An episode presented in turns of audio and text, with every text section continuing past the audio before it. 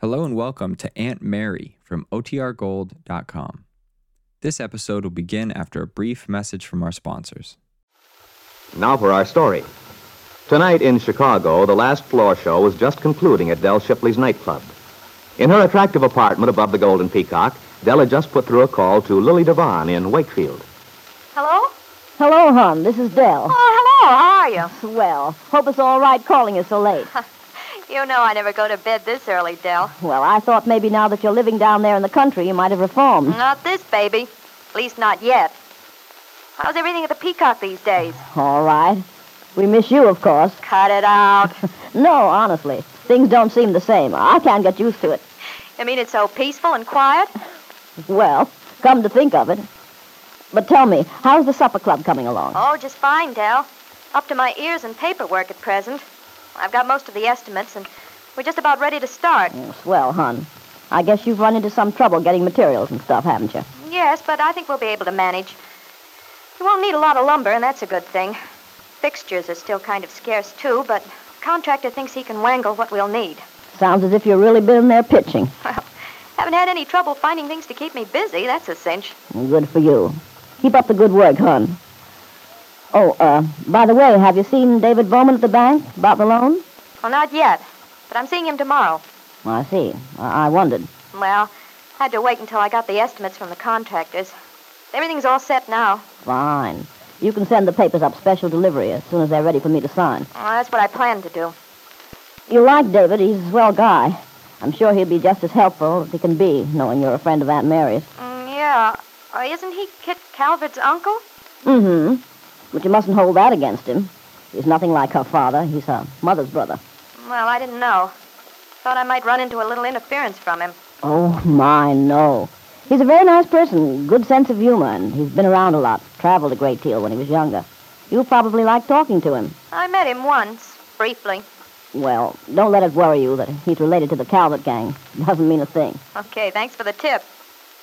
Uh, speaking of the Calverts, Lily, what's the news on the custody suit? Have you heard anything? Oh, yes, I have, Dell. Mm. Then it started? Yeah. Well, how's it going? I've been thinking about it a lot, wondering what's cooking down there. I'm afraid it's not so good, Dell. Looks pretty bad, in fact. You mean they're running into trouble? Yeah. Aunt Mary dropped around yesterday. She was kind of discouraged. Well, if Mary's feeling blue, it must be bad. Uh, did she tell you much about it? Mm, Quite a lot. This lawyer Ben Calvert's hired has made mincemeat of every witness Bill's lawyers put on the stand. Well, how come? Well, Angus McKillop, that's Bill's man, puts them on the stand, and it looks pretty good. And this other guy starts firing questions at them. And it always winds up looking as if Kit Calvert is a poor, innocent little victim or something, and that Bill's a heel. The way he twists things around, Aunt Mary says. I guess he's pretty slick. Oh, darn it. Well, I sure hope it won't be a walk away. I hope McKillop can drag it out for a while. Oh, I think it's far from settled. But Aunt Mary says no, unless something happens. She's afraid Bill's going to lose the case. Makes you feel kind of like a bum. Nothing you can do about it. Yeah. Well, hon, maybe there will be something we can do about it. Meanwhile, you keep up the good work and let me know how you come out with David Bowman at the bank. I will, Dell. Thanks for calling. Nice to hear your voice, you old so and so. Oh, well, good night, Lily. Good night, Dell.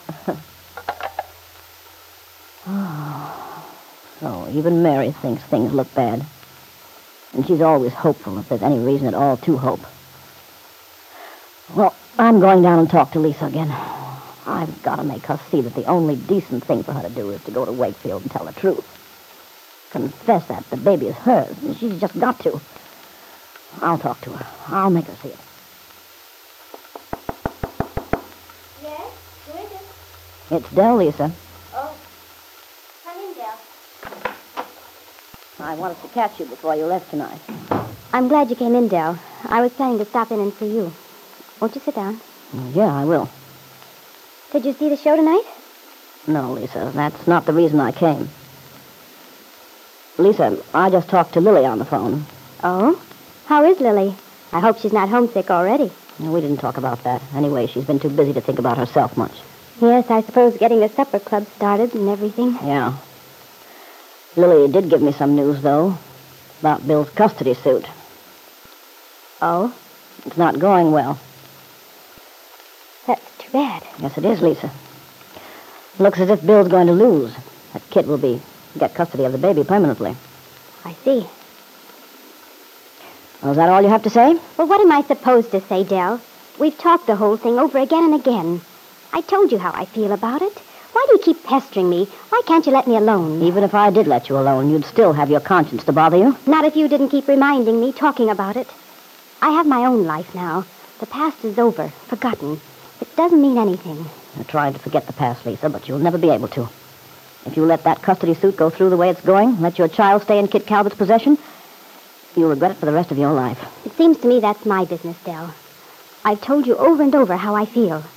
I have a right to happiness, too. Happiness with Lamb. Not unless you tell him the truth. I can't stand this anymore, Dell. You've been pounding at me for weeks now, every time I see you. What are you trying to do? Do you think you can wear me down finally just by harping and harping? Yes, that's exactly what I'm trying to do, Lisa. I want you to see what a mistake you're making, and I want you to face it. No, it's no use, Dell. I'm not going to change my mind. I can't. Lisa, think of all the people who are concerned Bill, Peggy, Nicholas Dawn, not to mention your own husband, Lance. Think of Bill going through this trial, thinking this baby he's fighting to get custody of is his own son. And think of Lance. He wants a child, Lisa. You told me so. Now, is it fair to him not to tell him he has a child, a fine baby son? And think what it means to Bill if he loses the custody of that baby. Seems to me, Dell, that that's the best solution. If Bill doesn't get custody of the baby, there's nothing to stand between him and Peggy. They can get married. Peggy's wedding invitation came in the mail today. By the time the whole thing's settled, she'll be married to Nicholas Dawn. But why couldn't Peggy wait until after the trial, until she knew exactly how it was coming out? It isn't just a question of whether Peggy marries Bill Meade or Nicholas, Lisa. There's much more to it than that. Here, these people are all being dragged through a terrific emotional strain. Bill worrying about the baby's welfare, and Peggy on tenterhooks, and Lefty, and Aunt Mary. I thought Lefty wanted Peggy to marry Nicholas. Well, he wouldn't if he understood the circumstances. Well, I'm sorry, Dell, but you can't change my mind. Besides, as I've tried to make you understand, it's not my responsibility. It's Kit's now. The baby is hers. She took him from me. I went through the worst misery I ever had in my life because of it. But it's finished. Lance and I'll start over. Perhaps we'll have another child. Lisa, you're making a terrible mistake. Someday, unless you change your mind now, you'll regret it bitterly. I'm sure of that. Sooner or later, it will catch up with you, one way or another. These things always do. That's something I'll have to find out for myself. Dell, I. I appreciate what you did in giving me this job when I came to Chicago. It's meant a lot to me, getting back my confidence. And I have got it back now. But the way things are with us, well, I think it would be better if I left. You mean you want to leave the show? Yes. It'll be better, Dell.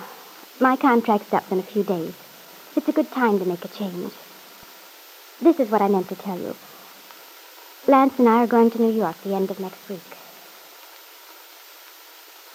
Dell Shipley's last hope that she might persuade Lisa to save Lefty Larkin's daughter from an unhappy marriage, save Bill Meade the agony and humiliation of fighting for custody of a child which isn't his own, was shattered.